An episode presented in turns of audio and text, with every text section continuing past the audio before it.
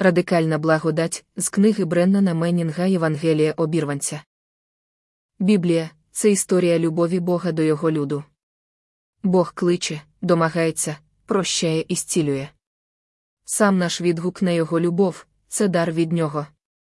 Припустимо, ви позичили мені мільйон доларів на особисті потреби. Через рік ви просите, щоб я почав виплачувати борг по 10 тисяч доларів щомісяця без жодних відсотків. Тож у перший день місяця я вже сідаю до столу, щоб виписати чек, аж тут приходить ранкова пошта, і я бачу, що ви надіслали мені чек на суму 10 тисяч доларів, перекриваючи мій платіж.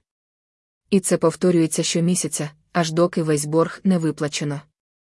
Я збентежений і протестую, але ж це перевертає все з ніг на голову. Бог залюблений у свій люд і налаштований отримати відповідь так рішуче, що навіть дарує нам благодать йому відповідати. Щоб він просвітлив очі вашого серця, аби ви зрозуміли, до якої надії він вас кличе, яке то багатство славної спадщини між святими, і яка безмірна велич його сили для нас, що повірили, за діянням могутності його сили, Ефесян 1, 18, 19. Уявити собі Божу любов просто неможливо.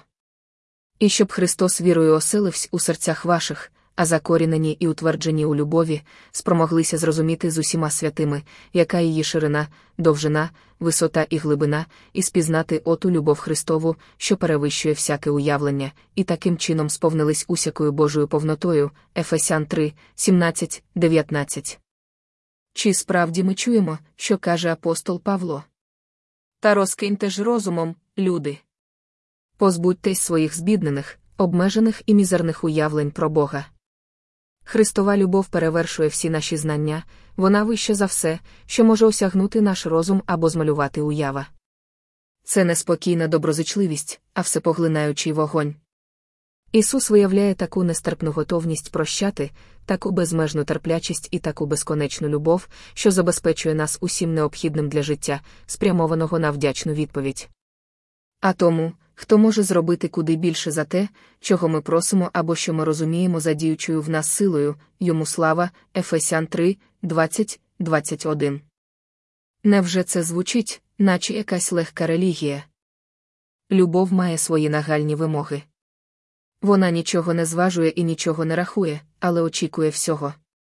Можливо, саме цим і пояснюється наше небажання ризикувати. Надто вже добре ми розуміємо, що Євангеліє благодаті це непереборний заклик любити так само. Тож не дивно, що багато хто з нас вирішує віддати свою душу на поталу правилам, а не жити у злуці з любов'ю. Немає більших грішників, аніж ті так звані християни, які спотворюють Боже обличчя, калічать Євангеліє благодаті та залякують інших. Вони нівечать саму природу християнства. Як влучно висловився Юджин Пітерсон, такі люди зводять брехню на Бога, тож нехай будуть прокляті. Церква перебуває у критичному стані. Євангелія благодаті заплутують і компрометують замовчуванням, спокусами та відвертою підривною діяльністю. Життєздатність віри під загрозою. Брехливих гасел недобросовісних посередників, які несуть релігію, наче меч правосуду, стає усе більше, і відбувається це цілком безкарно.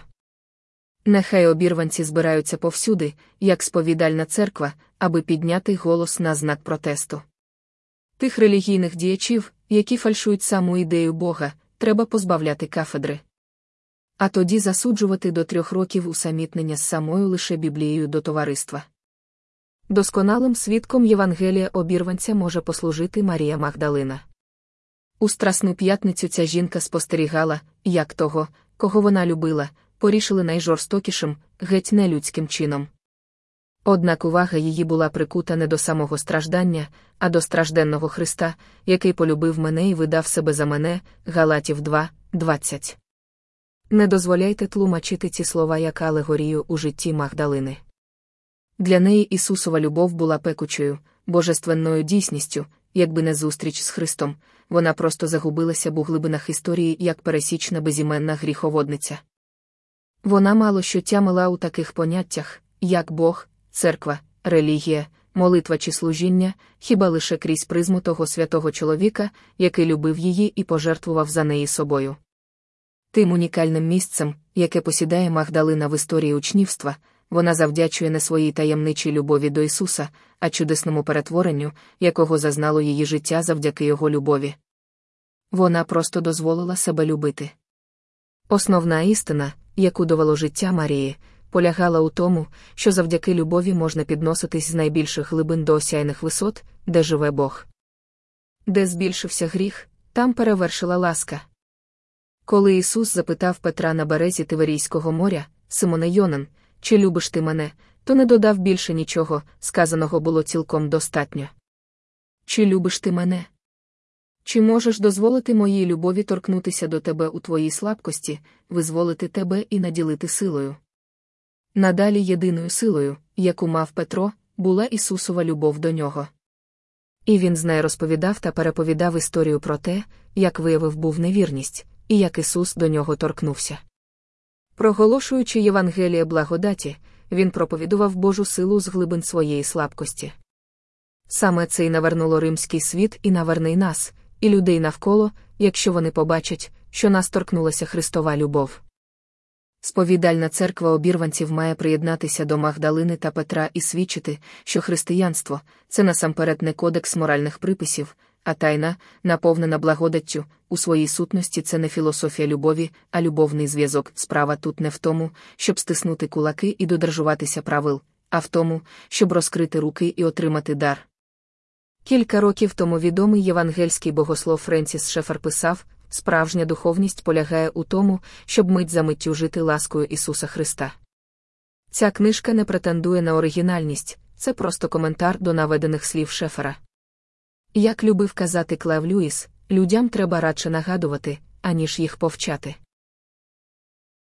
Замовити друковану книгу, читати відгуки на сторінці книги.